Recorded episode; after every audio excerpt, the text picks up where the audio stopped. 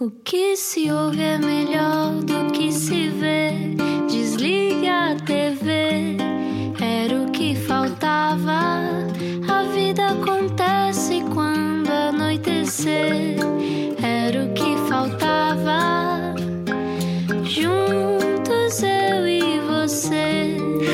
Final de tarde com a Rádio Comercial. Olá, eu sou o Rui Maria Pego, estou com uma voz um pouco cansada de estar em vocal rest. É voz de ressaca? Não, é voz de quem teve a, gritar demais a fazer monólogos, porque eu vou substituir a minha mãe nos Chama-lhe monólogos da vagina. chama. Estou a brincar, não é isso. E ainda Mas- pá, amanhã na TV7 É isso, Rui é Maria. Pego. Não, não, não. Mas a nossa, a nossa convidada de hoje percebe tudo sobre vocal rest e sobre voz e sobre eh, o que é que se pode fazer com a voz. Mas bem-vindo ao, ao Era o que Faltava. Bem-vindo, exatamente. Ela vai dizer-te já tens que ficar caladinho. Sim. Portanto, vamos deixá-la fazer todo o espetáculo. Sim, não é preciso fazer muito. Se só agora chegou à Rádio Comercial, radiocomercial.ol.pt para ouvir estas conversas depois. E hoje, quem é que está cá hoje? Explica-nos como se eu tivesse acordado de um coma.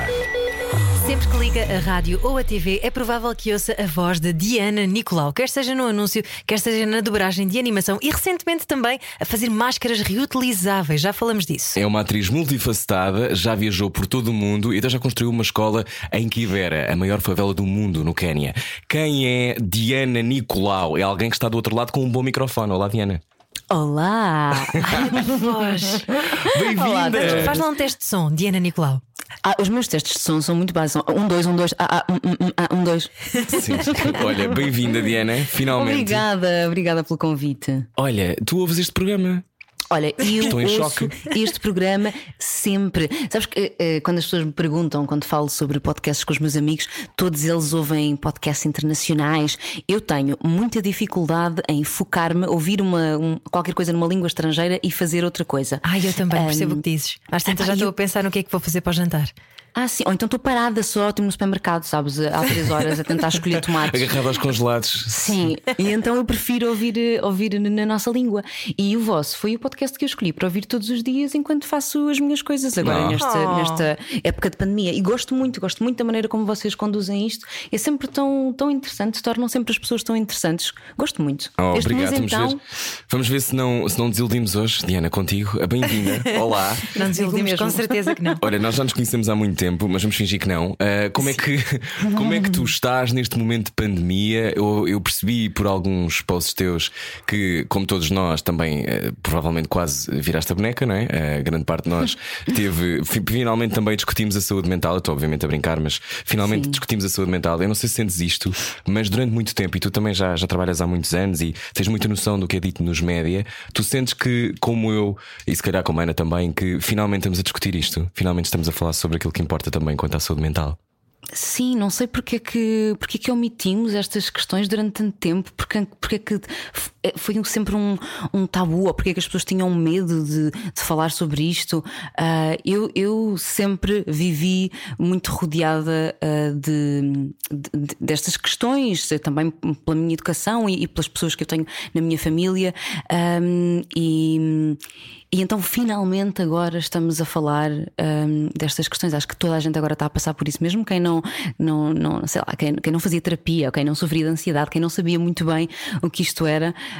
hum, agora, finalmente, Mas tu, está. mas tu tiveste, isso. mas imagina, para ti foi complexo, tiveste, ficaste surpreendida com as tuas reações, porque muitos de nós, eu acho que toda a gente teve breaking points a dada altura. Eu Uhum. uma vez estive agarrado a uma cadeira a chorar antes dos meus anos, portanto, eu acho que todos nós já passámos por alguma coisa. Como é que tem sido para ti? Sim, Diana? olha, eu tive breaking points ao, ao longo da minha vida porque escolhi uma profissão eh, que, que é uma profissão, se nós pensarmos bem, de uma, uma forma muito friamente, nós só queremos ser gostados. E é das poucas profissões no mundo inteiro que nós. eh, eh, Pomos-nos para as outras pessoas nos julgarem, não é? Estamos aqui eh, disponíveis para um escrutínio público e é do tipo: olha, gostem de mim, digam-me lá o que é que eu valho.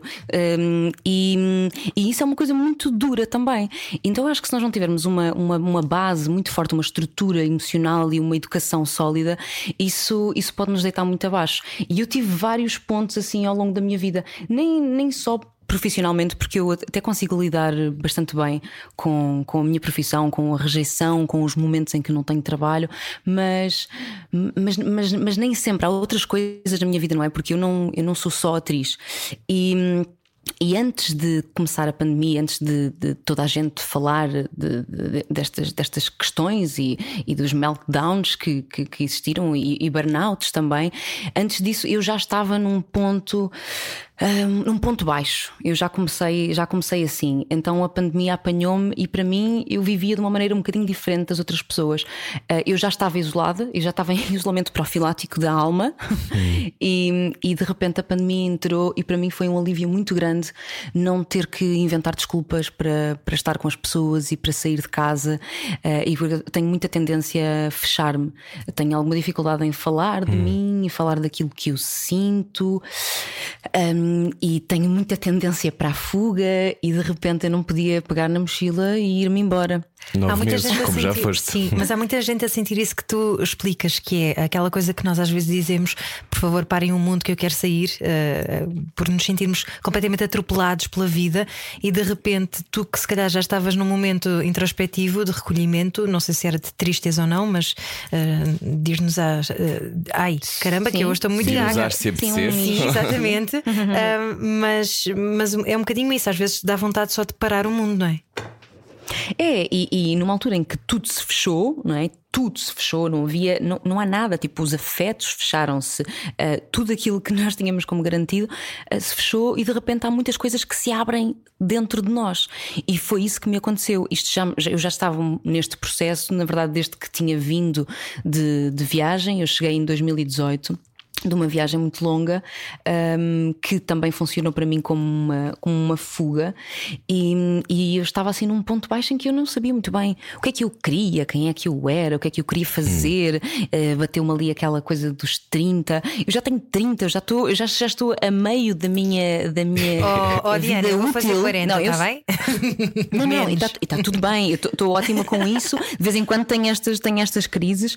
Tipo, um... o que é que fizeste com os teus 30, não é? Eu percebo é, isso. Eu achei, claro. eu achei, eu vou dizer, eu, eu saí de casa quando tinha 16 anos e eu encontrei um texto uh, há, há, uns anos atrás, quando andava a preparar um espetáculo, encontrei um texto que eu tinha escrito quando tinha 12 anos e o texto chamava-se Aos 16 anos vou ser adulta.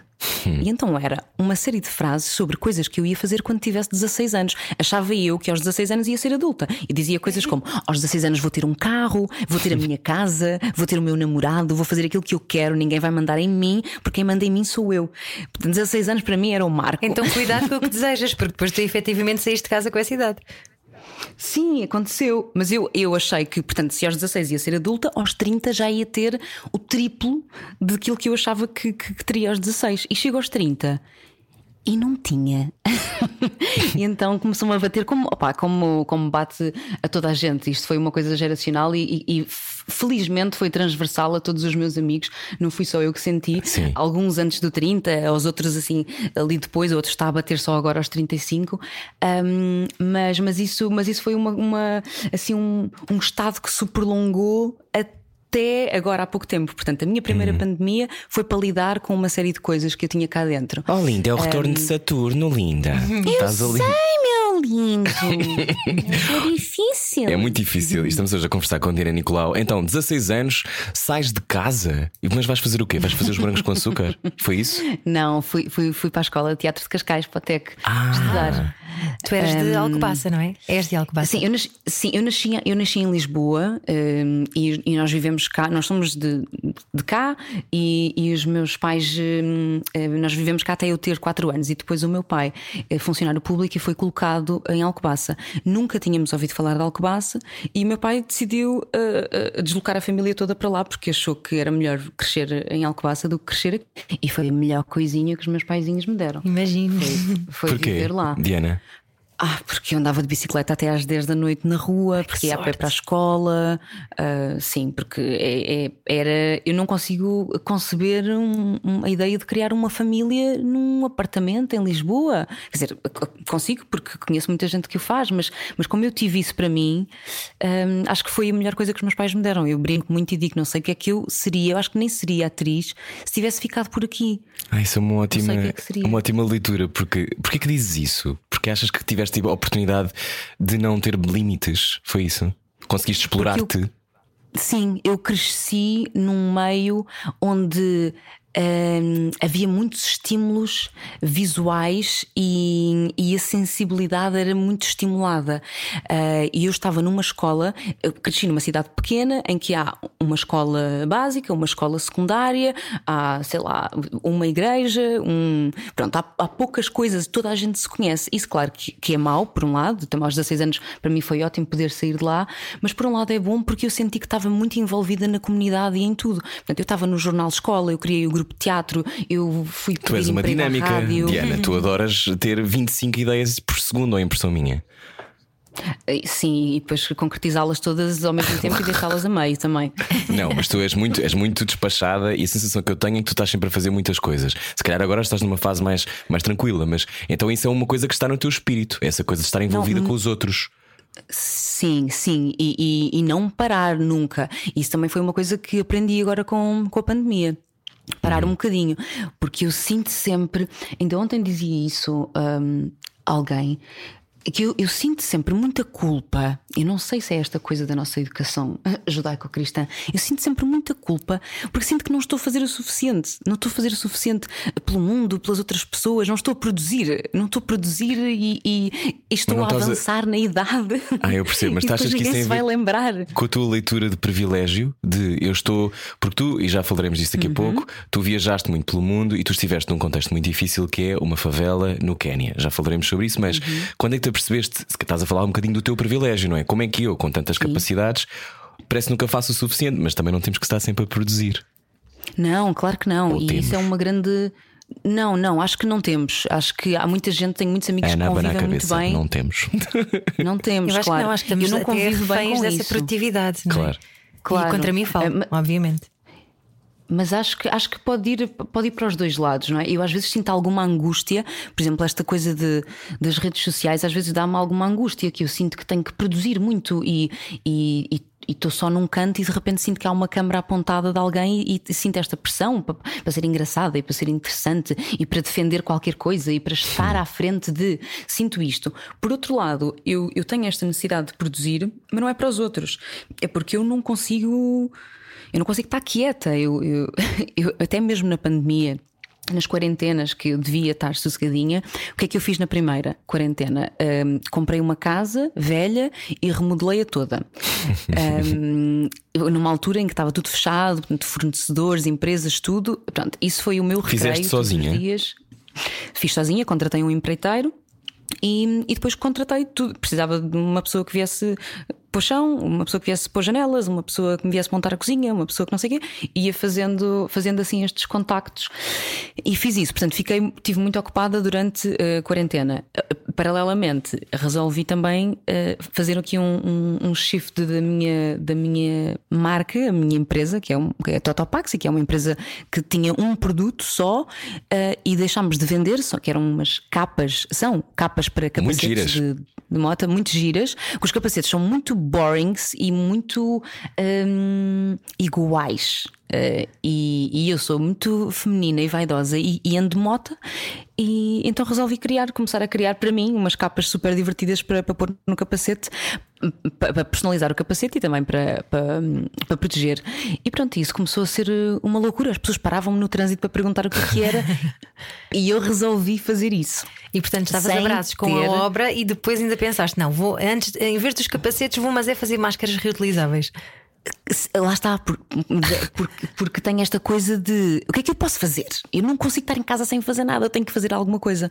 E tenho aqui, tenho tecidos, tenho o ateliê montado, tenho costureiras que precisam de trabalhar, eh, a quem eu tenho de pagar e não quero que fiquem sem trabalho também. Então vou pôr toda a gente a fazer máscaras e vamos vender máscaras. E, e pronto, e foi, e foi uma loucura. E foi uma loucura.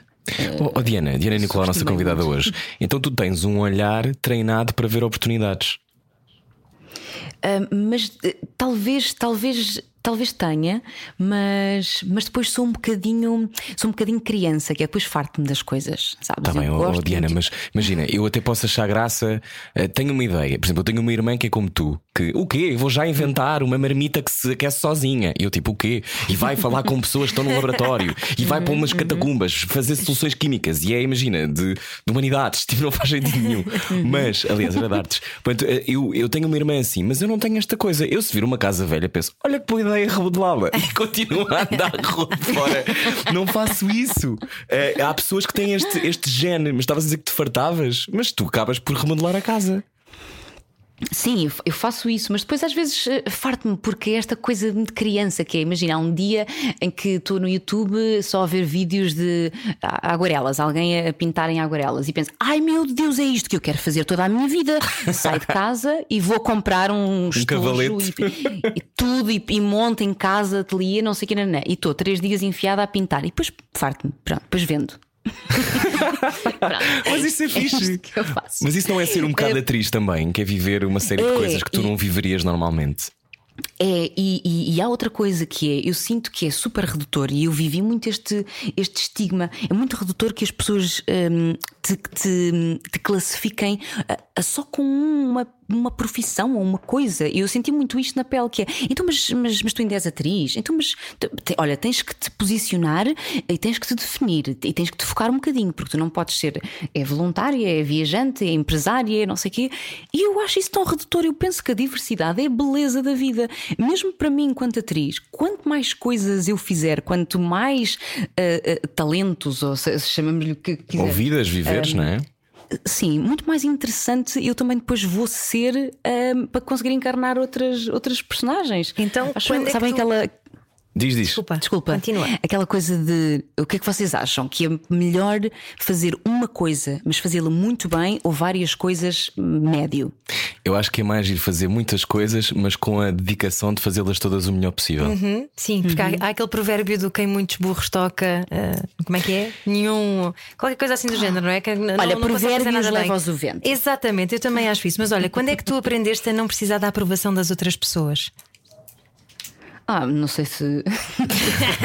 Como atriz, talvez eu, eu nunca, acho não que é, que Diana? dissesses, ah, eu aprendi ah, há três Acho que, todos semanas. nós, acho que todos nós Ai, queremos não. aprovação, mesmo que achemos que Não, não. tenho- Mas, mas de alguma Sim, maneira que conseguiste encaixar isso de outra, com outra leveza, não é? E decidir, eu quero ser várias coisas e quero fazer Sim, aquilo que me isso, é, apetece. e isso é uma revolução, Diana. E eu sempre te vi assim: que é ah, esta conversa do ah, tu tens de focar um bocadinho. Tu tens de posicionar, é uma coisa que eu também já ouvi e acho que todas as pessoas que têm curiosidade, porque existe muito esta coisa do tens um ofício, trabalha no teu ofício, não te baralhes do teu ofício. é? Há Mas pessoas acho- para tudo. Sim, mas eu acho que há pessoas para tudo, mas depois também há esta coisa, finalmente, que eu acho que nos Estados Unidos ou noutras, noutras, noutros mercados onde tu tens que fazer muitas coisas para sobreviver, Uhum. tu apercebes-te que quanto mais IFANs tiveres, melhor, não é? Mas Uhum. em Portugal há esta coisa de ficamos um pouco desconfiados. Se ela é atriz e tem uma empresa, isso aconteceu-te. É, é, é muito confuso, sim, sim. É, mas eu acho que uh, tu és atriz, atriz e, e ator por uma razão. É, no meu caso, eu acho que, bom, acho que é transversal a todos os atores, porque tu queres ser várias coisas, porque tu és várias coisas. Eu lembro-me quando era miúda me perguntarem o que é que eu queria ser. E eu lembro-me de pensar, mas porquê que eu tenho de escolher uma coisa? Eu quero fazer exatamente isto que eu faço todos os dias na escola, que é chegar na segunda-feira e repetir os sketches do Herman e da Maria. Ah, eu quero organizar as coisas na escola, eu quero estar à frente do jornal da escola, mas eu também quero ah, fazer imensas coisas. Era isto que eu, que eu queria. Ah, e portanto, eu acho, acho, acho sempre muito redutor quando alguém me pergunta isso, e acreditem, isto acontece quase todos os dias. Ah, então, mas estás cá? Então, mas tu ainda queres? Então, mas tu agora não sei o quê? Como se eu tivesse que dizer: olha, agora das três até às sete eu vou ser empregada de limpeza da minha casa e depois eu vou ser locutora. É? Eu sou tudo. Ó, Ah, eu sou tudo. Até porque tu tiveste aí um, um pico com os morangos com açúcar. Ouvimos dizer que tu chegavas a ser escoltada de sítios quando saías à noite e assim com a, a, grupo, a trupe toda de- dos morangos com açúcar. Eu quando penso nisso hoje em dia, eu penso que eu acho que hum, eu tenho assim um blur dessa, dessa altura, é tudo meio desfocado esses dois anos da minha vida, que eu não tinha vida para além disso, porque nós gravávamos muito. Hum, e eu acho que eu nem tinha bem noção do que é que estava a acontecer, mas, mas situações dessas assim faziam-me ter a certeza absoluta que pá, eu não quero isto, eu não quero isto. É, Eu quero tudo aquilo que bom e mau de ser ator, mas isto não tem nada a ver com ser ator para mim. Estás a falar da fama e do impacto que depois isso tem na tua vida, não é? Sim, e, de, e, de, e de- do difícil que é depois tu teres um. guardares um sítio privado. E nessa altura, estamos a falar de 2007, 2008, ainda estamos a falar tipo quinta temporada, portanto ainda vai com, com muita força à série, mas o mundo também já estava a mudar. Tu, quando estavas dentro dos morangos com açúcar, tu pensavas, que idade é que tinhas, Diana? Devias ter que pai, que é 20. Tinha 20, tinha 20. Olhavas, olhavas à tua volta e pensavas, ah, eu quero fazer novelas para o resto da vida. Não, sabes que eu, eu, eu sempre disse, eu não, muito presunçosa, eu era muito presunçosa. Dizia, eu nunca hei de fazer os brancos com açúcar, porque hum, a minha formação foi teatro, eu fiz, eu fiz o TEC, nós lá não tínhamos eh, formação de televisão, aliás, até éramos incitados a, a- negar um bocadinho esse mundo e manter-nos ali no teatro. Hum, agora já não é assim, infelizmente. Hum, e eu fiz uma, uma novela quando saí da escola e depois lembro-me de estar no jantar final da, da novela, que era a Ilha dos Amores, na TVI. Lembro-me de estar no jantar final com a equipa toda e está toda a gente a fazer apostas, a dizer: Pronto, tu agora a seguir vais fazer os morangos. E eu estar a negar veemente, eu disse: Mas eu não vou aceitar se alguém me chamar, eu não quero isso, eu quero ir para o teatro, eu quero fazer outras coisas. Eu, eu. Hum, bom, claro, e aconteceu um convite passado uns meses e quando eu disse que não ao meu agente na altura, hum, ele disse-me que eu era completamente idiota. Fui ter uma reunião. E apresentar uma personagem e eu altamente presunçosa e disse: Não, esta personagem não tem nada a ver comigo. Reparem, a estupidez. Mas Eu é disse, normal, porque também à altura havia muito preconceito com a televisão, não é? Quem vinha do teatro. Não, podias ser catalogada, não é? E eu não queria isso. Eu, como tinha feito. Para mim, aquela, aquela primeira novela tinha sido uma experiência ótima. E eu depois queria voltar outra vez ao teatro. Mas eu fui. Eu tive. De, de- foram os tempos mais felizes eh, em, em termos de projetos televisivos. Foi nos Morangos com Açúcar. Eu aprendi imenso. Eu adorava aquilo. Nós vivíamos aquilo. Parecia que estava no, no high school outra vez. Aquilo Era tudo maravilhoso. Eu apanhei um grupo de pessoas fantásticas. Mas era um bocadinho tropa, não é? Porque são muitas horas de filmagem. Mas nós adorávamos, mas nós adorávamos, sabes? Eu adorava, eu, eu acordava todos os dias feliz da vida para ir para lá. Acordava mesmo. Tu eu, fizeste com a Gabriela, não fizeste? eu não cheguei a fazer, não cheguei a fazer os morangos com a Gabriela. Fez com a. Sara Barradas. Ah, não foi? Fiz com a Sara Barradas, com a Sara Barras Leitão, com o Luís Simões. Era um grupo. Olha, a Sara Barros Leitão, que também foi a nossa convidada, também tinha. Não queria fazer os morangos com açúcar, também foi fazer. Pois, lá está. Lá As está. duas vindas das escolas de teatro a Claro. achar que Mas éramos hoje as em, zonas dia, do mundo. hoje em dia dizias que já não há esse preconceito, já não há esses estigmas todos. Hum, não, porque acho que as escolas de teatro, que, portanto, que foi de onde nós recebemos estes, estes preconceitos, mudaram um bocadinho. E então isso também fez com que hum, tu percebesses que tens que te abrir, não é? Eu. eu eu, eu gosto de fazer televisão, para mim é um trabalho leve e divertido, é rápido, é uma máquina de emoções e que é uma coisa que me dá ferramentas depois para eu poder trabalhar noutros sítios. Oh, Diana, é muito difícil de fazer. Eu acho que é bom, é bom dizer isto, porque independentemente de as, as coisas dependendo da novela, o texto ser melhor, os cenários serem melhores, haver mais dinheiro, haver menos dinheiro, é muito difícil de fazer, porque é um ginásio, não é? Tu tens que É estar muito em topo de forma. Olha, eu vou-vos contar uma história. A minha primeira novela, Conta. eu era tão naive. Eu tinha acabado a escola de teatro, teatro, hum, tudo muito, muito clássico, método, Com Carlos tempo. Avilés, com tempo, a sentir muito os sentimentos cá dentro do coração. Hum, e eu vou fazer a minha primeira novela, tinha 19 anos. E hum, o meu pai era o Pedro Lima, e havia uma cena em que nós tínhamos uma discussão muito grande hum, e ele me dava um estalo. Eu saía, de, de- saía do quarto a chorar e entrava na sala a chorar, a chorar, a chorar. Ah, e então estava planificado. Não sei se as pessoas sabem, mas nós não gravamos a novela toda seguida, nós gravamos eh, as novelas por decores. Portanto, todas as cenas que são naquela sala, independentemente dos dias. Pode ser tomar o pequeno almoço, levar um estalo. Exatamente. Descobrir um segredo. Gravar tudo naquele dia e só depois, quando se gravar o decor do quarto, é que gravam as cenas do quarto.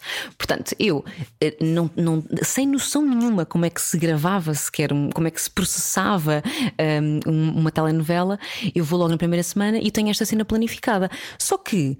Na terça-feira eu fazia a cena que eu entrava na sala a chorar depois de ter levado um estalo, e só na sexta-feira que eu fazia a cena do estalo.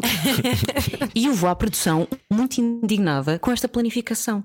Eu digo: desculpem, isto dramaturgicamente não vai fazer sentido, não, porque Ai, eu não Diana. sei como é que eu vou sair eh, de- daquele estado. Como é que eu vou estar preciso- neste estado? Eu preciso de tempo. E eles responderam-me assim: querida, só temos que saber se levas na esquerda ou na direita. Que é para, para- para saber com que mão é que tu entras a agarrar agarrar na bochecha. Se é esquerda, se é direita na sala, é só isso. Pronto, e aí me. E aí tu percebeste como é que era. Oh, Diana Nicolau, então, e quando acabam os morangos com açúcar, o que é que tu achaste? Primeiro, se calhar sentiste que, oh meu Deus, o melhor momento da minha vida. Ou fui atropelada, ou as duas coisas. Como é que foi?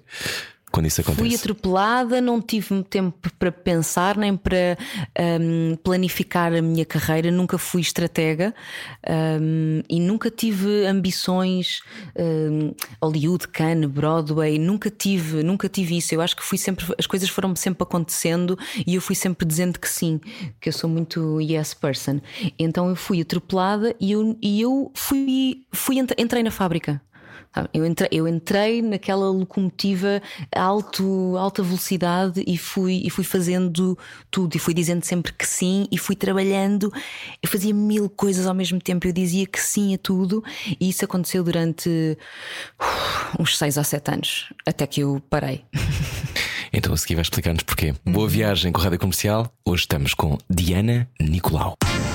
Sensibilidade e bom senso. Só que não. Era o que faltava. Na Rádio Comercial. Juntos eu e você.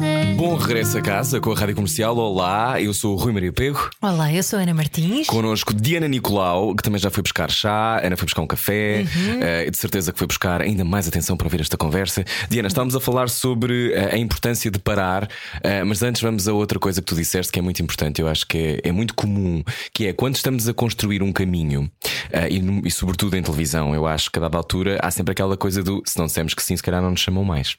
Eh, ser uma yes person ou dizer que sim a tudo. ehm, é contraproducente para a nossa paz, eh, ou, ou a dada altura tem mesmo que ser, tens mesmo que dizer que sim, eh, porque senão a locomotiva, em vez de te levar, passa-te a ferro. Eu acho que nós crescemos com essa ideia, esta coisa do quem não aparece, esquece. Olha que tu dizes que não e depois.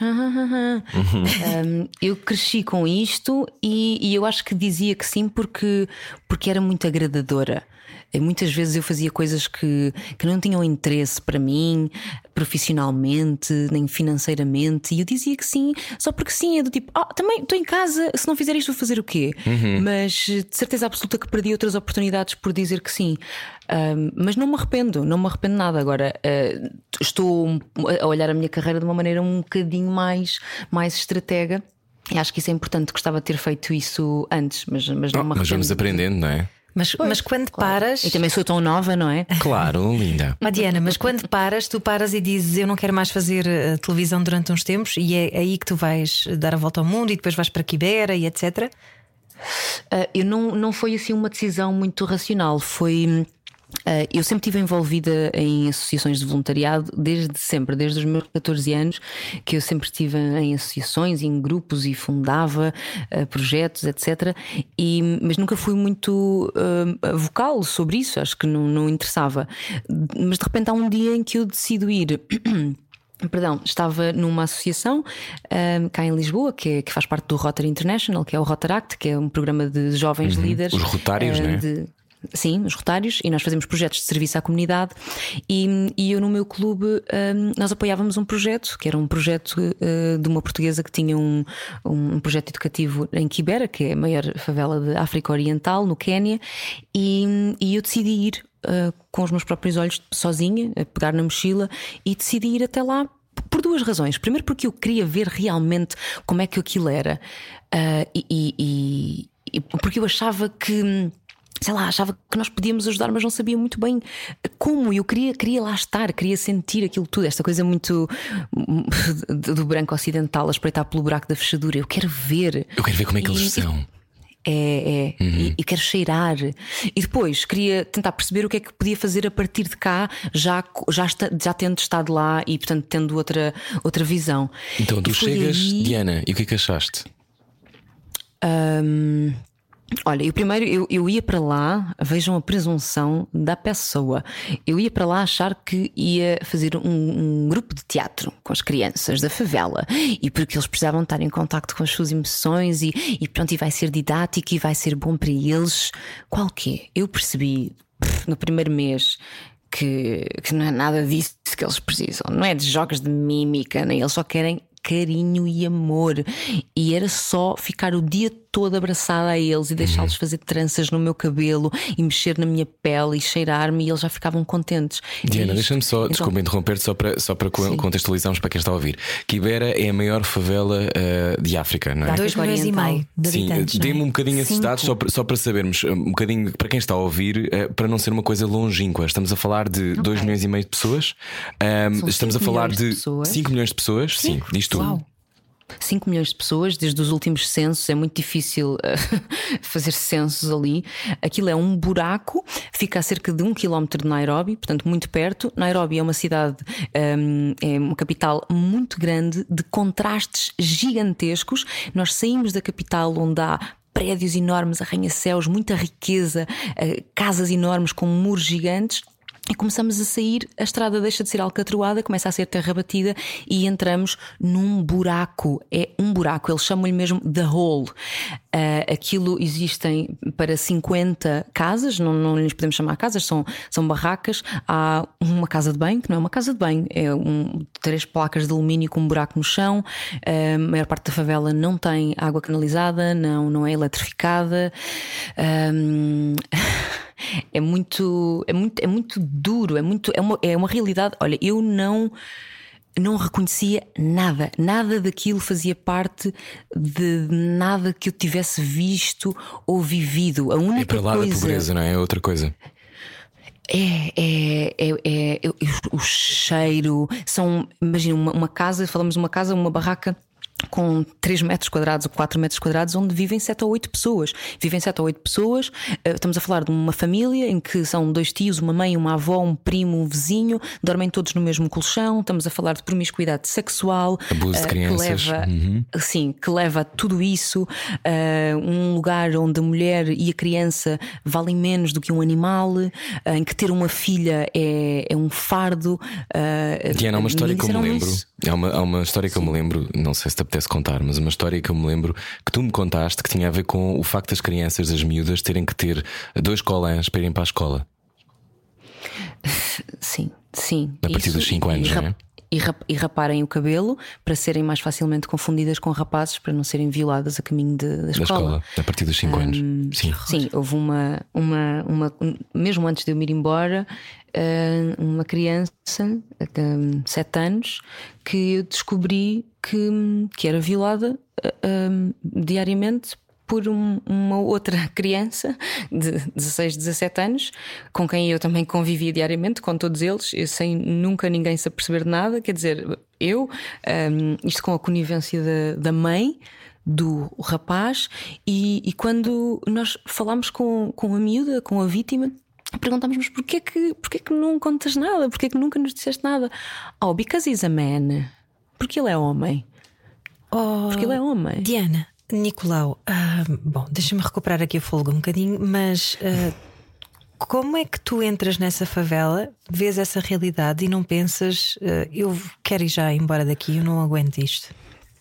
Não, por- não, porque se eu me fosse embora, eu não ia sequer não ia conseguir viver comigo próprio. Ainda hoje não consigo com, com, com uma série de coisas. Eu tô, por isso é que eu estou sempre a pensar que não faço o suficiente.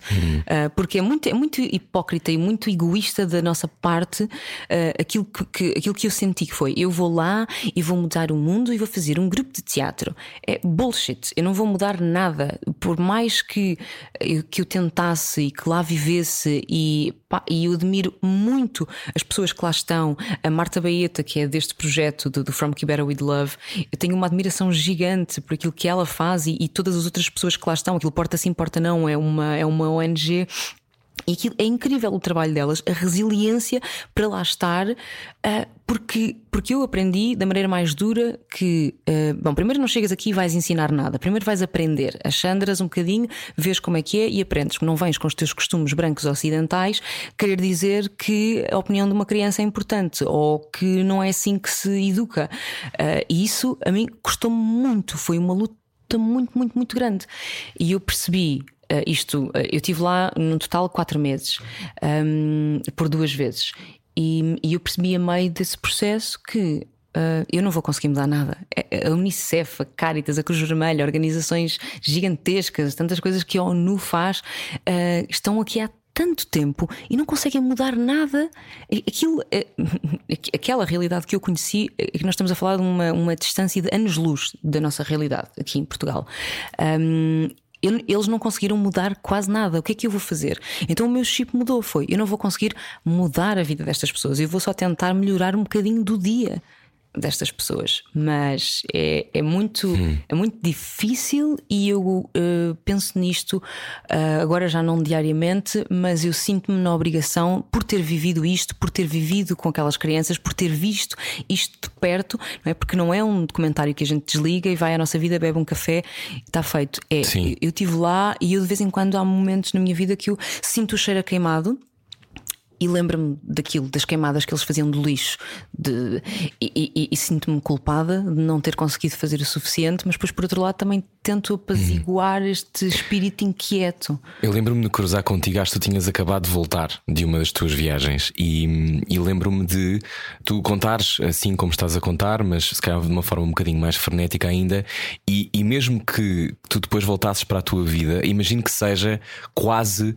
uh, pornográfico andar na rua em Portugal ou, ou de repente poderes pedir um Uber Eats. Uh, ou seja, é uma é muito difícil. já não consegues esquecer, exatamente, é? é? muito difícil, imagino. Como é que depois te ajustas outra vez à tua realidade? É possível? Oh, porque nós somos, sim, nós somos animais de hábitos e nós.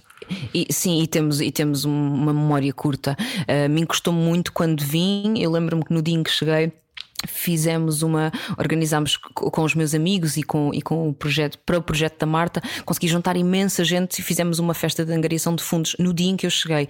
Eu cheguei completamente atarantada depois de 20 e tal horas de viagem. Primeiro cheguei e fui direta para um estúdio uh, uh, gravar uh, umas locuções que estavam à minha espera para gravar. Portanto esse momento para mim eu estava sinto que estava a flutuar. E depois nessa festa eu lembro-me que nós estávamos todos a jantar no restaurante e eu estar-me a sentir super culpada. E foi uma culpa que se prolongou durante meses e, e, e não, de, de, de, achar que não merecia. Eu não mereço, eu não mereço, eu não mereço isto, eu não mereço. Eu vivi aquilo e, e agora estou aqui como se nada fosse. O que é que me diferencia é que daquelas pessoas, não é? Porque que sou eu que tenho acesso a isto?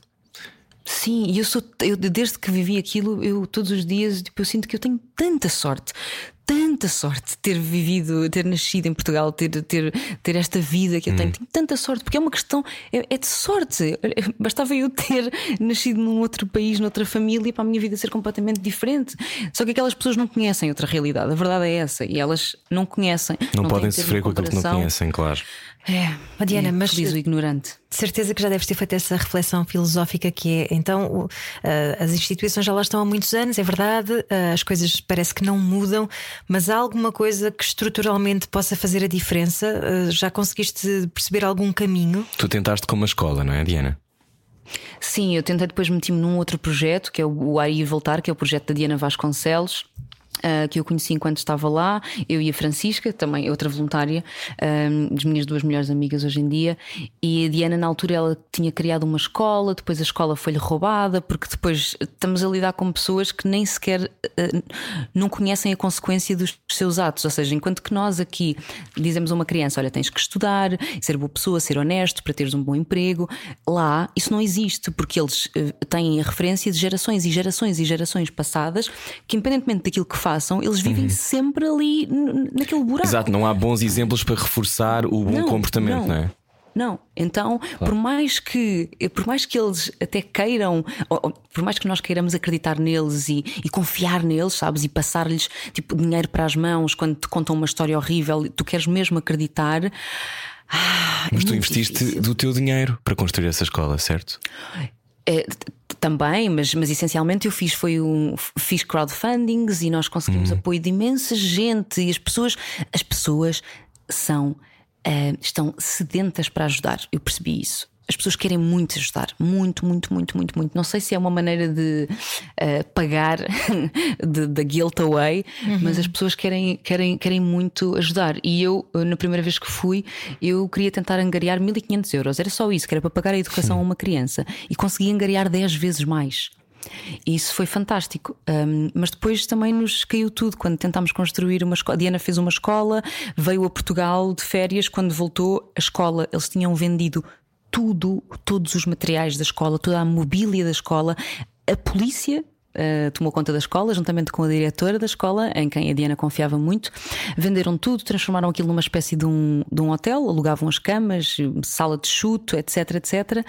E, e, quando a Diana vai às autoridades tentar reclamar, eles apontam-lhe uma pistola e dizem: Não, querida, agora vais-te embora porque a escola é nossa. Mas há, há, essa eh, lógica de terra de ninguém, não é? Essa impunidade que, em alguns países de África, que eu conheço alguns relativamente bem, mas sinto um bocadinho isso: que tu nunca sabes com o que é que podes contar e a qualquer instante podes ser apanhado desprevenido. Não deixamos de ser é, brancos a tentar meter numa, numa realidade que não é a nossa, não é? Eu acho que há sempre ali Sim. essa coisa de tentar importar códigos claro. que não estão, que não são os códigos que, que vigoram, uhum. não é, Diana? Imagina. É a figura da autoridade nestes países e, e, também na América do Sul também senti isso.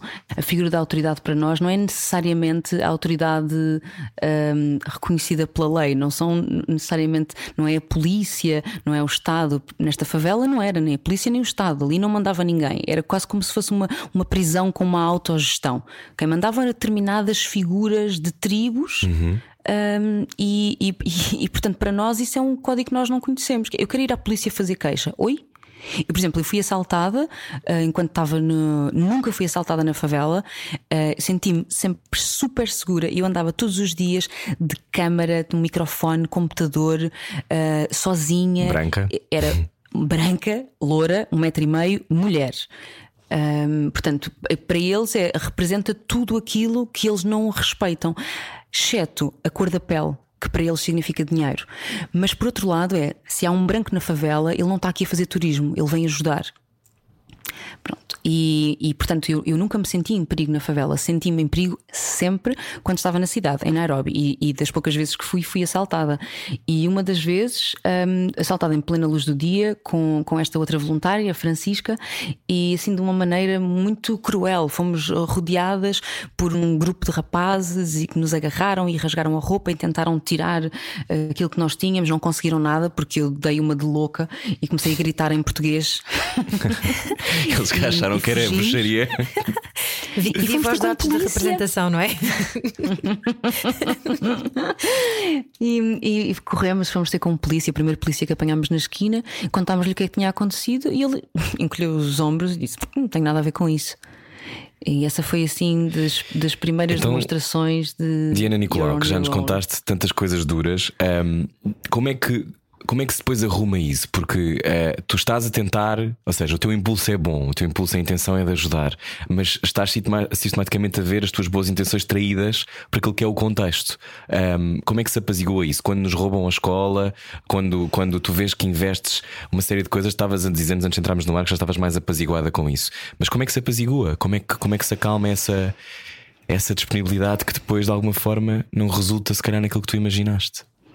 Olha, eu acho que é tentando fazer aquilo que se pode um, dentro da nossa realidade. Eu já não vou conseguir mudar nada lá, mesmo que eu agora mudasse de armas e bagagens e aplicasse a todas as minhas poupanças, uh, não ia mudar grande coisa. Se calhar ia transformar três ou quatro anos da vida deles, mas, mas, mas aquelas gerações iam acabar por ser sempre assim. Vai ter que ser uma mudança estrutural, governamental, que não vai passar por mim.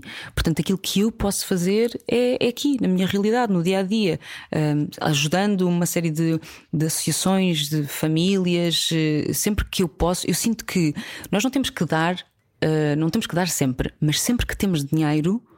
Se, se, temos dinheiro e se podemos ajudar, devemos. Uhum. Uh, Informando-nos muito bem, porque, porque também onde há solidariedade há muito interesse, há muito dinheiro e há, e há sempre muitas manhas, e eu nisso sou. sou Surpreendeu-te muito... encontrares isso ou já suspeitavas? Muito. Muito, muito, muito, surpreendeu-me muito. A corrupção e o negócio que é a caridade é, é muito, é muito fora. Por que achas que isso acontece tanto, Diana? Nós temos cada vez mais informações que isso é assim, não é? Mas é porque é, um, é, porque é uma espécie de um, quase é um cavalo de Troia, não é? Aquela coisa de isto é um, é um cavalo muito bonito. Muito, é, é um mercado rentável e é uma fachada ótima. Um,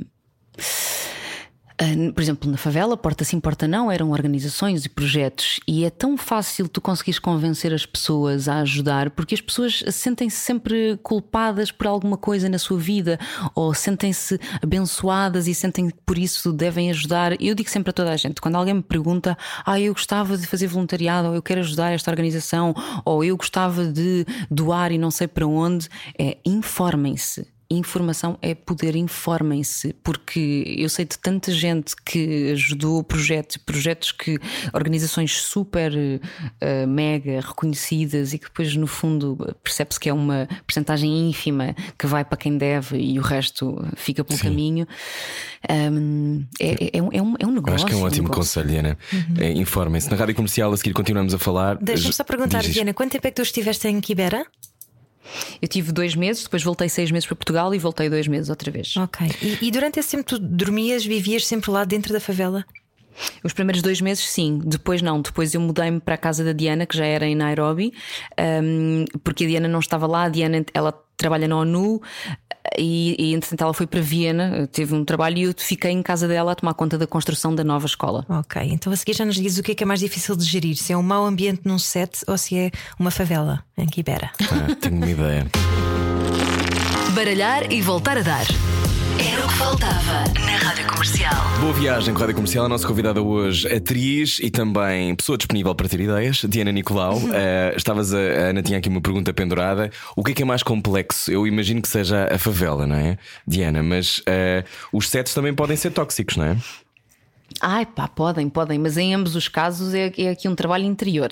Acalmar hum. muito aqui o espírito e pensar, deixa, deixa, não deixes que isto, que isto te consuma, porque senão não consegues avançar. Oh, Diana, tu ao mesmo tempo que és atriz e tu desenvolveste uma carreira extraordinária como voz, ou seja, tu trabalhas com a voz, imagino eu, todos os dias, ou praticamente todos os dias, uh, és Sim. voz de 27 mil coisas, uhum. muitas, tens, uma, tens uma carreira muito bem sucedida em, em locução de, de, de uh, anúncios de televisão, para marcas, dobragem de filmes de animação. Animados. Quando é que, quando é que te percebeste que a tua voz ia também ser esse, esse o teu, que a tua voz ia ser o teu caminho, eu acho? E o teu ganha-pão. Não. Também. Eu não, completamente. Eu não sabia. Eu, quando, quando acabei a escola de teatro, quando tinha 19 anos, eu andava assim um bocadinho no hustling, a tentar fazer um, um pouco de tudo. E, e um dos uh, trabalhinhos que eu comecei a fazer foi como tradutora. Eu traduzia um, desenhos animados de inglês para português. Mas na verdade o que eu queria mesmo era ser dobradora, era uhum. fazer as dobragens de animação. E, e então eu ia sempre tentando. Só que eles diziam: é um, é um, é um meio muito fechado. Super é, difícil de entrar é muito difícil de entrar porque, porque o, o, tempo é muito caro, não é? O tempo custa muito dinheiro, então é preferível usar as pessoas que ele já tem uh, do que estar a ensinar pessoas novas a fazer. Portanto, um ator, à partida, se tu és bom, também és versátil, tens várias vozes dentro de ti, és rápido, a rapidez conta muito.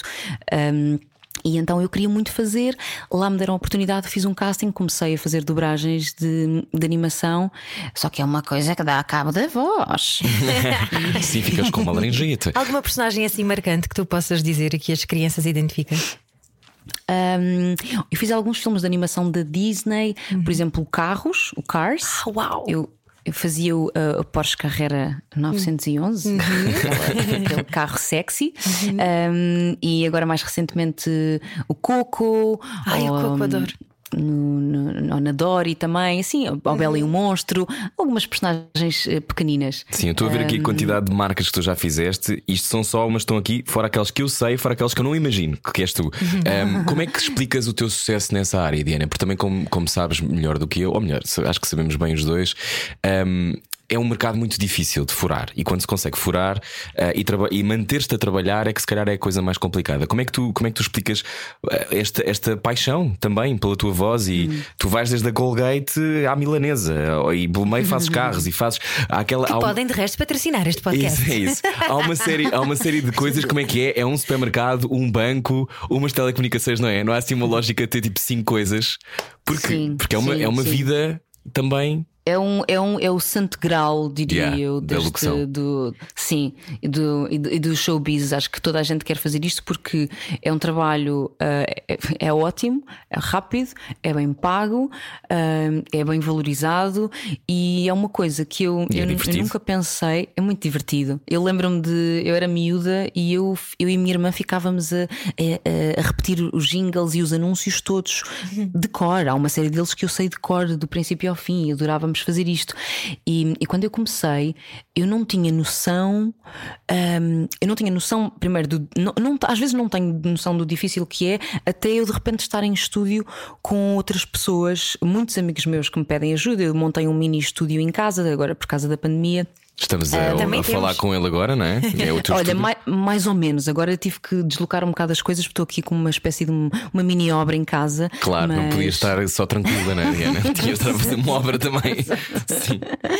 Mas, mas às vezes só tenho noção do difícil que é hum, quando estou com outras pessoas e penso, ah, isto é tão. É tão fácil para mim eh, eh, que, que, é, que é tão. é- eu quero tanto transmitir isto às pessoas e, e tanto que eu estou a pensar agora a estruturar um curso, quero mesmo fazer, dar um curso, uma formação Ai, de devias. locuções, hum, porque, porque acho que há coisas tão simples, dicas tão simples, que eu também fui aprendendo com outras pessoas super generosas na, na- na profissão, dicas muito simples, e eu não acredito nada, não sou nada daquelas aquelas pessoas que acham, ai, não se deve partilhar. Eu não, eu digo tudo. Eu sou daquelas pessoas que sei de um casting Era e que ia dizer, perguntar. olha, este casting é perfeito para ti, vai, mas tu também vais, também vou, mas tu também vais. Isso é, sou isso é raro. Diana. É muito raro. Sabes Porquê que que ontem... é assim? Não sei, eu ontem estava. hum, Fui fazer uma, uma caminhada com a nossa amiga Gabriela Barros. Daniela, Daniela Bastos. Conheço a Daniela Bastos. Daniela sim, sim. Bastos. E, e, estávamos, e ela estava-me a contar eh, o que é que ela tem conseguido e que vai fazer isto e aquilo e aquilo outro de trabalho. Sim, extraordinário. Estou muito Sim, orgulhoso. e eu estava tipo, felicíssima por ela e ai, num shitex máximo. E ela disse-me: Sabes que isso é tão raro? É raro, é raro haver este, este feedback de pessoas da nossa profissão. Há sempre um ranger de dentes, não é? Tipo, Há sempre uma coisa de, "Hum, "Ah, tens é, vais fazer." É muito estranho isso. Eu, eu nunca consegui perceber bem isso. Eu também Ah, não, eu fico muito feliz pelas vitórias dos outros e, e já me aconteceu levar pessoas para castings e depois essas pessoas ficarem Ficarem. com o papel. Mas tu ficas com outra ainda melhor. Então fazemos Ah, pá, a pergunta agora, já ainda não fomos muito místicos, Diana, que é se as coisas que são tuas vêm ter à tua mão. As coisas que são minhas vêm ter à minha mão e as coisas que tu ofereces tu vais receber em triplo. Ah, é a lei da atração. assim É a lei da atração, Diana. Sim, eu acredito que sim.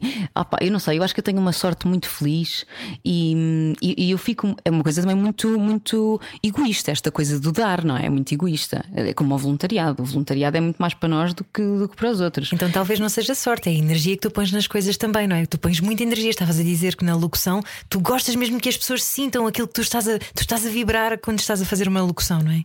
Sim, eu adoro, eu sou mesmo feliz.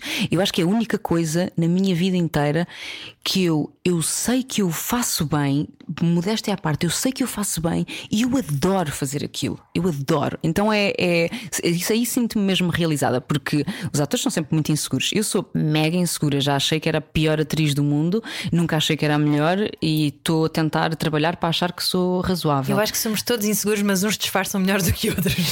Pois é, eu por acaso disfarço bem. E tens muita graça, Diana. Quando é que percebeste que tinhas graça? Hum, eu não sei, eu acho que não é, não é diferente de- de- dos outros a minha história, aquela coisa de ser o, o palhacinho da família, na escola, ser sempre, eu era sempre o, o primeiro nome que os professores decoravam, na caderneta vinha sempre aquela clássica frase: é muito boa aluna, mas é muito faladora. e, e eu sempre gostei muito porque eu, eu era um bocadinho um monstrinho de- do recreio.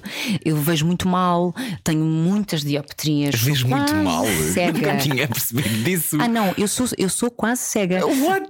Vamos falar em dioptrias? Quantas Quantas? dioptrias Quantas? tens? Muito bem, uma pessoa com 0,25 tem que usar óculos. Querem Certo. saber quantas é que eu tenho? Oito. Três. Oito, muito bem, vendido. Não tens. Sim, sim, sim. Então tu tens que usar uns óculos muito Isso é fundo grossos. de garrafa, não é? Mas usas lentes. Obviamente não me tinha dado já um tiro na cabeça. Não, por exemplo, a semana passada andei a semana toda com um terçolho. E, e andei com óculos, não é? E ando na rua e penso, ah, espero não encontrar ninguém, espero não encontrar ninguém. Porque é sempre nessa altura que eu encontro aquele rapaz giro. Olá, estás bom? Pá, estou aqui com tressolho, pá. e depois é uma árvore, nem sequer é uma pessoa, não é, Diana? Acontece às vezes. Acontece isso também. Acontece essa coisa. Às vezes estou estou na, na, na cama à noite com o meu namorado e estamos só a conversar ou a ler. E ele no outro dia diz isto assim: Ah, olha o que é que é aquilo na parede. Ou aponta assim, diz qualquer coisa. E eu, ah, coitadinho, ele não percebe que eu nem sequer entendo que aquilo, se é uma parede, se é um cabide, se é uma pessoa. Para mim é só um blur à minha volta. Então, se calhar foi por isso que desenvolveste os outros sentidos todos. Se calhar foi. E a empatia também. Porque depois eu era esse monstrinho, não é? Tinha uns óculos fundo de garrafa muito grandes, que eu sempre usei desde os 3 anos que uso, aparelho nos dentes, um acnezinho mesmo forte, um cabelo à tigela e uma mania de andar sempre de fato treino quando era miúda. Ora, digam-me lá se eu não tinha que ser engraçada. Eras boa Tinha. popular, Diana. Era muito, Não era tiveste muito outra alternativa, não é? Claro, eu Teve percebo. Teve que Claro, ser. claro, claro. Diana, conversas connosco mais um bocadinho? Sim, sim, sim. Boa. Diana Nicolau, hoje na Rádio Comercial, pode ouvir a conversa inteira em radiocomercial.ol.pt, sendo que há uma surpresa. A Diana voltará eh, com um projeto em breve. Se quer saber o que é, tem que ouvir o podcast. Ai, é, é uma novela? Será uma novela? Será uma peça de teatro? O que será? o que será, Ana Martins? Bom, a seguir pode ouvir, venha connosco e fica também com a Ana Isabela Roja no Slowdown. Baralhar e voltar a dar. Era o que faltava na Rádio Comercial. Não era para não dizer logo que era a novela. Ah, está bem, mas Estava a tentar. dito. Estava tipo, ela tem um projeto, as pessoas iam ouvir. Mas olha, mas é não, uma mas- novela. Então, mas era Mas, tenho, mas também tenho no uma peça, tenho uma novela, tenho uma peça. Olha, vês? Então vamos falar Olha, querem saber? Ontem, ontem fiz assim um feito super. eh, Senti-me mega empoderada. Comprei uma carrinha, que é uma coisa que eu ando para fazer há anos. Comprei uma carrinha gigante que eu vou transformar para ser a minha caravana. Uau! Então vá, falamos sobre isso a seguir. Bora lá. Baralhar e voltar a dar. Era o que faltava na Rádio Comercial. Com as dioptrias todas no sítio. Bem-vindo à Rádio Comercial. Olá, estamos já na fase online do podcast Era o que Faltava. Ahm, Já na versão podemos dizer que é a podcast. novela da TVI. Já podemos dizer, Pronto. mas era, era uma coisa, era um, chama-se isto um tease. Eu sei, está bem, mas as pessoas que estavam no ar também iam querer saber que era uma novela da Então, mas TVI. quem fosse a Diana a dizer, oh Diana, então vais fazer, então depois de um hiato, vais fazer novelas Um outra hiato. vez. Essa palavra é tão bonita. É, é, é. Então, sim, vou voltar, vou voltar à TVI. Voltei na- há duas semanas. Foi muito estranho porque eu estou há dois meses só a ver duas, três pessoas de vez em quando e de repente eu chego e há não sei quantas novelas a ser gravadas e eu estive com 40 ou 50 pessoas. Fiz uma Zaragatua primeiro, tenham calma. Estive com 40 ou 50 pessoas e ai, eu nesse dia cheguei a casa e eu adormeci. Eu estava esgotada. Esgotada. Eu, eu acho que estou a perder social skills. Acho Um, todos mas- nós. Mas foi ótimo estar de volta. Um, e, e pronto, então vou, estou a voltar à TVI, que foi onde eu comecei. A última novela que eu fiz já foi há seis anos e foi What? SIC. Há tanto tempo, foi o Mar Salgado, não é? tempo, foi o Mar Salgado. E e- e estou estou empolgada. Já gravei, já, já comecei a gravar. O que é que sentiste? Olha, assim, hum, muitos hum, mixed feelings. Hum, é- é- eu, tinha a ideia que aquilo era muito, muito mais divertido. Isso é da idade, não é? Seis anos depois. Se calhar é. Quer dizer, já fizeste tantas coisas depois disso, é normal que agora tenhas que adaptar. Sim. Ah, E eu quando cheguei lá foi engraçado porque primeiro vi, ahm, vejo que aqueles que eram assistentes agora são realizadores e, e o senhor que era segurança agora já é chefe da portaria. e então já estava estava tudo assim num, num outro patamar. E eu chego e toda a gente me diz: estás igual, miúda, estás igual. E eu pensava: não estou nada, não estou nada, eu Eles já vivi três vidas. Mas vão já ver o meu três trabalho, vão ver como eu vou abrir aquela porta e gritar. Diana, hum, há pouco falávamos sobre, sobre esta coisa de voltar às novelas, mas tu, antes de voltarmos às novelas e, e falarmos sobre isso, tu viajaste pelo mundo durante nove meses. Por isso é que ela diz que tem três vidas, não é? Daí estas vidas todas, nove meses com o microfone debaixo do braço, não é? A gravar locuções. Sim, sim. Onde- quais foram os sítios mais bizarros onde gravaste locuções? Olha, no Quénia, quando estava lá nessa favela, houve uma altura que eu tive que andar a subornar as crianças com, com reboçados para eles calarem as galinhas, porque senão eu não conseguia. Houve um spot que eu fiz do novo banco, que, que eu sou a voz de companhia deles há muitos anos. Houve um spot que foi para o ar com uma galinha, eles não conseguiram tirar. Isso é muita graça. Visite novobanco.pt. Novo Banco, economia são todos nós. Isso tem muita graça. E o novo banco diz: ai, pronto, ela está lá na favela. Pronto. Mas isso tem Eles só graça que as "Diana, marcas não continuem. Mas isso tem graça que as marcas continuem, independentemente do sítio onde tu estejas, a contar contigo. Isso deve-te fazer sentir muito Ai, bem, não? pá, eles, sim, eles são maravilhosos, eles são maravilhosos nisso, eles já sabem, estão sempre a dizer: é pronto, esta aqui de vez em quando dá-lhe a louca e vai não sei para onde, pronto, levas o microfone, está tudo bem. Pronto, são assim, mas também perco muito trabalho, perco muitas coisas, mas ai, mas ganho tanto mais. Então, e, e subornaste as crianças, mas tu andaste por onde? Nove meses na América Latina? Foi o que tu estavas a, dizer há então pouco? eu. Sim, eu tive, tive assim uma, uma, uma volta de de 180 graus na minha vidinha. Tudo aquilo que eu estava a achar que ia acontecer não aconteceu. E eu decidi ahm, vender muitas coisas que eu tinha. Comprei um bilhete de ida e fui-me embora. Ah, como eu tinha dito há bocado, foi assim, hum, uma espécie de uma fuga, na verdade. Eu fui-me embora, fugi e tal. Depois, quando voltei, percebi que os problemas estavam cá todos. E foi, Ah, curioso. numa espiral. É. Portanto, esta pandemia está a ser ótima porque eu não posso fugir. que sonho, já Diana! Já comprei 300 viagens e estou sempre. Eu sinto que sou a pessoa que mais liga para a TAP e para os call centers. Ah, eu precisava de um refund. Ah, e então tive que, tive que aprender a lidar com os problemas depois quando cheguei. Mas andei por vários sítios. Eu não tinha nada planeado, não planei nada porque a minha vida ensinou-me que uma pessoa planeia e depois as coisas saem furadas. Então eu já não planei, eu deixo a vida me levar. Então eu, eu apanhei um avião e fui direto para a Argentina. Só me bateu aquilo que eu estava a fazer quando eu aterro na Argentina às 11 da noite com uma mochila às costas, com sem nada, eu não tinha planos nenhums, eu não me ia encontrar com ninguém, eu não conhecia ninguém, eu não fazia a mínima ideia de nada. Eu chego, aterro e eu pensei assim: o que é que eu estou a fazer à minha vida? Para onde é que eu vou? Não tiveste medo, Diana? Tive muito medo, tive muito medo em muitas ocasiões. A minha mãe está sempre a dizer: ela não tem medo de nada, ela não tem medo de nada. É mentira, é mentira. Eu tenho tu- muito medo. Tu viajaste sempre sozinha? Eu viajei sozinha, depois, é assim, na verdade, quando tu viajas sozinha, nunca estás sozinha, porque vais, vais, estás muito predisposto a conhecer pessoas e a juntar-te a grupos, e agora vamos para ali, vamos para acolá. Portanto, os últimos três meses da minha viagem eu tive acompanhada. Um, e depois ia, tanto com grupos, é? às vezes até queria estar sozinha e não conseguia, às vezes tinha que dizer: Olha, eu agora, a partir de agora, eu sigo sozinha, está bem? Naquele autocarro, e depois separamos, e depois, se calhar, voltamos a encontrar Ou daqui nunca três mais, países. não é? Ou nunca mais nos vemos. Sim. E- mas, foi, mas foi muito bom, foi, foi, foi muito bom. Ahm, sem ter nada planeado, as coisas foram acontecendo. Eu felizmente, eu acho que eu estava também com uma, com uma energia que estava só a atrair coisas boas e coisas maravilhosas para mim. Conheci pessoas a quem tinha, tinha acontecido ahm, histórias terríveis. Eu ouvi coisas horríveis. As pessoas diziam: Tu vais para o Brasil sozinha, tu és maluca, Ahm, para a Bolívia sozinha, doida para o deserto, não sei para onde, para a Amazónia. Foi maravilhoso. Eu acho que tu atrás também. Eu estava com uma energia ah, muito solar e as coisas aconteceram e fluíram muito bem. Ahm, Então não É tiveste, não tiveste. Fizeste uma coisa extraordinária que é tu foste e foste decidindo ao longo da viagem, não é? Tu, no fundo, ou tinhas já na tua cabeça, quer ir à Amazónia, Não, quer ir à não, Bolívia. Não, não. Eu tinha, eu achava que eu fui com quatro dias de, de um hostel num dormitório misto reservados em Buenos Aires só. E eu sabia que eu ia, talvez eu eh, fosse ali à Patagónia e depois eh, desse uma curva ali para o Chile, não sei o quê, eu não sabia muito bem. Eh, Mas tudo me trocou as voltas porque. Já contei esta história várias vezes, até em algumas palestras que dou, palestras sobre hum, viajar sozinha, sendo mulher, é difícil. E, hum, e eu, logo no, no primeiro sítio onde estive, que foi em Buenos Aires, na segunda noite, tive assim um, um percalço em que eu acordei às 3, 4 da manhã com um homem em cima de mim. A tentar beijar-me. E, hum, e eu estava num dormitório misto, ficava quase sempre em dormitórios mistos porque são mais baratos, em hostels muito baratos. E, e isso foi assim o primeiro baque. Uh, Buenos Aires não me recebeu muito bem. Eu senti que senti muito assediada.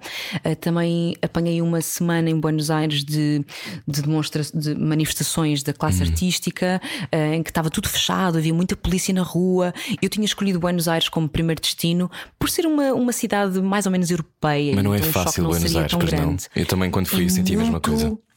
Muito overwhelming. Então o que é que eu fiz? Agarrei na minha mochilinha e pensei, olhei para o, para o meu mapazito e pensei, para onde é que eu posso ir que seja mais tranquilo? Vou apanhar um barco e vou para o Uruguai.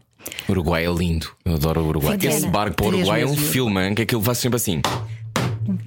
o barco está sempre a saltar, é horrível. Ó Diana, mas deixa-me só voltar ao homem em cima de ti. Era tu isso que eu ia sentes- perguntar sentes esse estigma de ah, ah, ela é mulher, está a viajar sozinha porque está a pedi-las?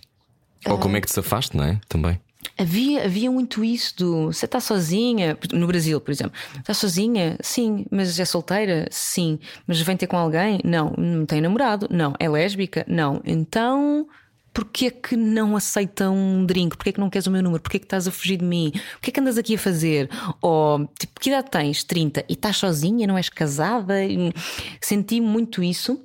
Uh, e senti que em algumas situações até eu podia estar em perigo. Felizmente eu ouvi sempre o meu- os meus guts e consegui sair a tempo.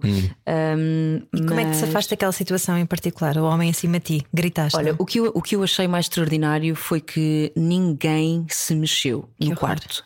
Eu, eu, eu afastei-o, e comecei logo aos berros, perguntar o que é que ele estava a fazer, e ele, com um ar muito descarado, disse: Ai, tu estava-me a despedir de ti.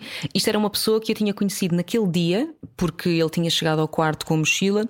E fez a cama no beliche por cima de mim. Então tivemos aquela conversa de circunstância: "Ah, de onde é que tu és? Sou daqui, sou da colá. Um, e eu estava a falar com ele e ao mesmo tempo ia mexendo assim no pescoço, porque estava com dores de- no pescoço por causa da mochila, do peso da mochila. Sim. E ele ofereceu-se para me fazer uma massagem e eu achei aquilo logo muito estranho. Ele disse: Ah, eu sou fisioterapeuta, se quiseres. E eu disse: Não, não, não, não é preciso, não é preciso. Ele, ah, mas tenho aqui um creme. Eu disse: Não, deixa estar, pronto. Um, e, e então não sei se aquilo lhe deu, sei lá, se ele viu em mim, se se achou que, que era uma abertura para qualquer coisa. Um, pronto, e aconteceu isso. E eu, ele disse: Ah, estava-me só a despedir de ti porque eu vou-me embora. E pronto, eu fui direto à recepção e expulsaram-no e deram-me um quarto privado. E, e eu aí, aí, isso também foi bom. Por um lado, foi bom ter acontecido no início da viagem, porque eu às vezes sou um Pôs alerta, não é? Sim, sim, pôs-me alerta hum, para tudo, não é? Fico, sou um bocadinho às vezes naif com as pessoas e acho sempre que as pessoas são boas e nunca desconfio de ninguém. E isso foi bom ter acontecido logo no início. Eh, Quando vais numa viagem tão longa, eh, tu pensaste, ok, volto aqui nove meses ou foste indo? Ah, fui indo, eu não tinha, não tinha planos nenhums. Nove a meses é minha muito mãe- tempo. é muito tempo. Os meus pais, a única coisa que me disseram foi: não fiques para sempre. Volta. E, e eu não tinha trabalho, eh, portanto, eu fui sem amarras nenhumas. E depois, ali assim, por volta dos seis meses, a minha mãe começou a ameaçar deserdar-me. Então, eu comecei a pensar que se calhar era boa ideia voltar. Ehm, eu tinha planeado voltar quando o dinheiro estivesse ali a meio. Então fizeste Argentina, Uruguai.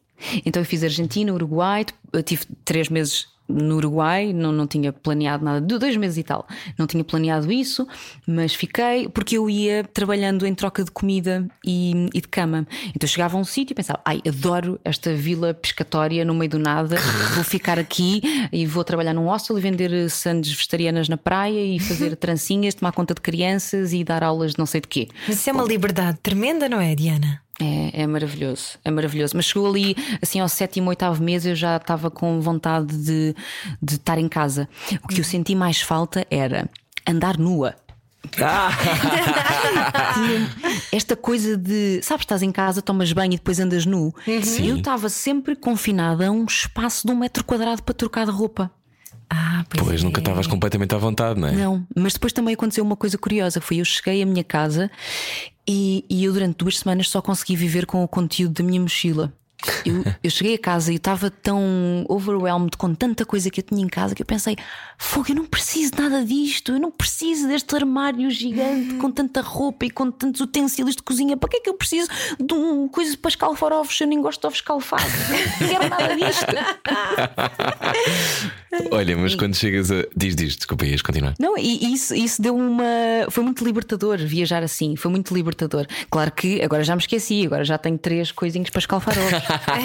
Mas olha, Diana, quando, quando chegas a Portugal eh, e, e tens esse, esse baque, eh, voltou a acontecer aquela coisa que já, se calhar, até percebeste durante a viagem que foi: ah, eu fugi, mas está tudo aqui na mesma. Sim. Um, há muitas pessoas, e acho que há uma fase da vida que, por acaso, estavas a dizer, tinhas 30, mas acontece muito aos 30, acontece muito aos 28, acontece muito aos 32. Esta, esta zona aqui de, ok, o que é que eu quero fazer? E há pessoas que fazem isto. Agora ninguém viaja, obviamente. Imagino que para ti seja quase como te auto, autoflagelares por não poderes sair de casa. Mas como é, que, como é que foi? Porque os demónios viajam connosco, não desaparecem. Não, e quando tu estás sozinha, eu, eu achava que sabia estar sozinha, Ah, mas a verdade é que eu, eu não sabia e apercebi-me disso quando andava a viajar. Porque quando, quando estou sozinha, tu só dependes de ti. Eu, todas as decisões que eu tomasse, as consequências boas ou más, seriam só culpa minha. Eu não tinha ninguém sequer para corroborar uma decisão, tipo, olha, mas eh, ficamos mais dois dias ou vamos eh, já para, para a Colômbia? Era comigo só. E isso deu-me também uma. Hum, Ficaste tua amiga?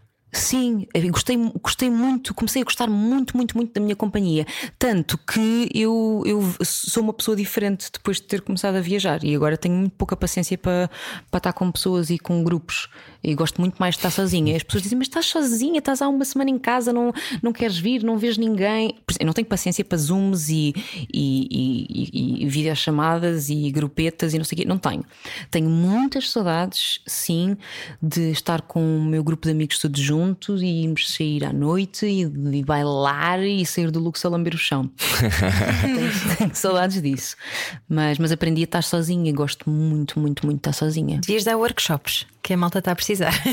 Ai, não, não gosto nada de, de, de- de, ensinar. Não. Não. Diana Nicolau, ainda, estamos a, ainda conversamos mais um bocadinho, mas queria saber eh, sobre estes teus novos projetos. De repente o mundo parou, tu tiveste que eh, lidar, como todos nós, no confinamento com, connosco mesmos. Já o tinhas feito em viagem, mas também eu acho que em viagem, por mais que haja, haja esse sítio da solidão de estar só contigo, ao mesmo tempo tens o mundo todo para olhar, não é? É, tens muitos estímulos. Claro, e agora de repente não. Mas ehm, vais voltar, vais fazer esta novela da TVI que se chama. Posso dizer o nome ou não posso dizer? É melhor não dizer. Sim, sim, sim, podes dizer. Podes Para dizer. sempre, não é? Na TVI. Ah, e tu também vais voltar ao teatro, é isto? Sim, estou muito contente com isto. Vou, vou estar no Teatro da Trindade com um espetáculo do, do Ibsen, que é a Casa de Bonecas, Dolls Ah, House. boa! É tão bom esse espetáculo. Maravilhoso. É maravilhoso, eu adoro.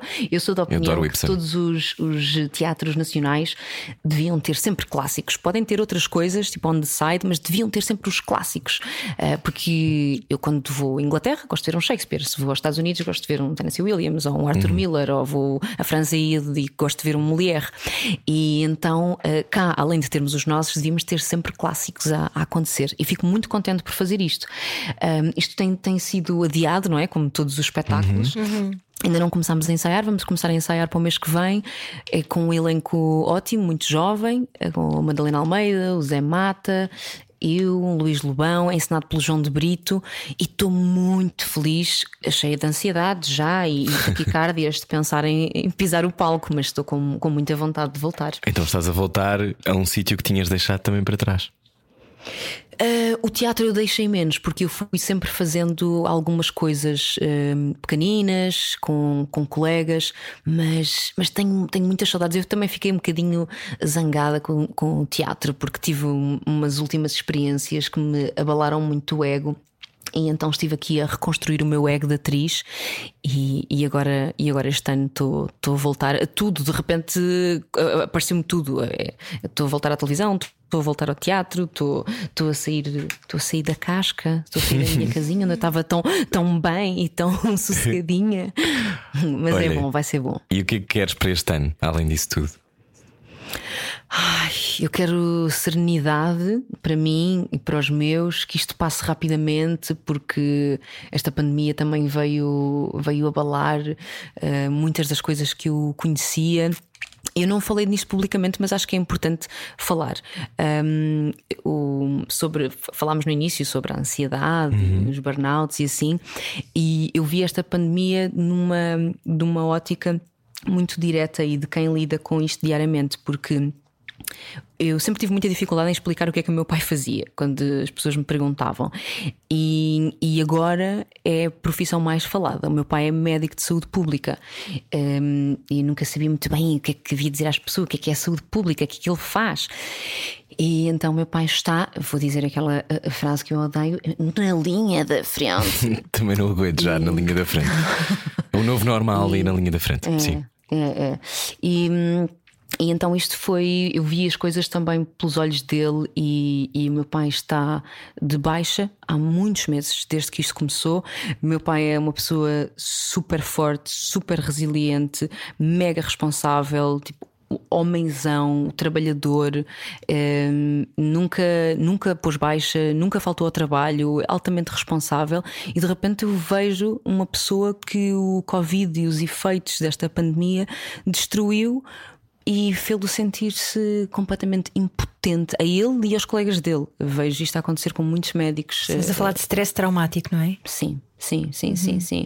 Um, sem conseguir lidar com isto porque não tem, porque não tem recursos, porque não tem apoio, uh, e o meu pai teve um, um, esgotamento, uma depressão, ainda está em casa, e, e então eu acho que também se eu não tivesse tido esta, esta visão tão próxima uh, daquilo, que, daquilo que isto pode fazer, tipo os, os efeitos colaterais do uhum. Covid, eu acho que também não, não, não estaria tão, tão alerta, porque, porque estamos na nossa bolha, eu tento não ver notícias, uh, tento não ficar muito consumida com estas coisas todas, mas, mas é isso que eu quero para este ano. Eu quero muito que isto passe, quero muito que, que tenhamos aprendido alguma coisa uh, e, e gostava muito que tratássemos melhor Uh, o planeta e que nos tratássemos melhor uns aos outros. Como é que se ajuda alguém como o teu pai? E há muitas pessoas que, que, estão a passar por isso agora e que se vão identificar com o que estás a dizer. Como é que se pode ajudar, Diana? Olha, sabes que é uma sensação de impotência muito grande de repente veres o provider da tua família um, sentir-se tão, tão impotente e tu de repente não podes fazer nada. É, olha, é a mesma coisa que eu sentia também em África. É de repente parar e pensar, é só paciência e amor.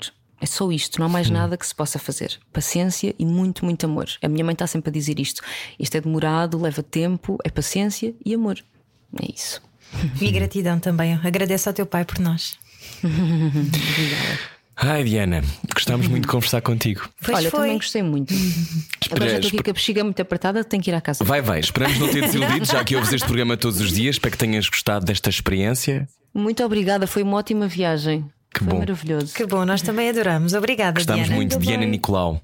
Um beijinho grande. Vamos ver ao, ao Trindade. Às vezes ao Trindade e depois vemos-te na televisão e yes. vamos-te ouvir em todo lado, porque vais continuar a ser voz de 700 marcas e sempre muito bem, muito talentosa e sempre com esta capacidade de não te cingir a seres apenas uma coisa. E isso é muito bonito. Amém. Beijinhos. Beijinho. um beijinho, um beijinho grande. Adeus, beijinhos. Na Rádio Comercial, a conversa inteira com Diana Nicolau. Pode ouvi-la aqui, radiocomercial.ol.pt ou então nas aplicações de podcast. Nós voltamos amanhã, sexta-feira, com mais conversas. É verdade, e amanhã ainda por cima fazemos uh, 42 anos, agora ia dizer 14, 42 anos de Rádio Comercial. Pois imagino. é, e vai haver um karaoke na rádio. Uhum, é isso mesmo. Um Portanto, beijinho. Sim, e depois vamos fechar o dia com Agir. Era isso que eu queria falar contigo. Ah, já não vamos? Não, talvez não. Está bem, mas falamos sobre isso depois. Adeus, até amanhã. Beijinhos, beijinhos. Viste o meu regalar de olhos. Era o que faltava. Com Rui Maria Pego e Ana Martins. Juntos eu e você. Na comercial.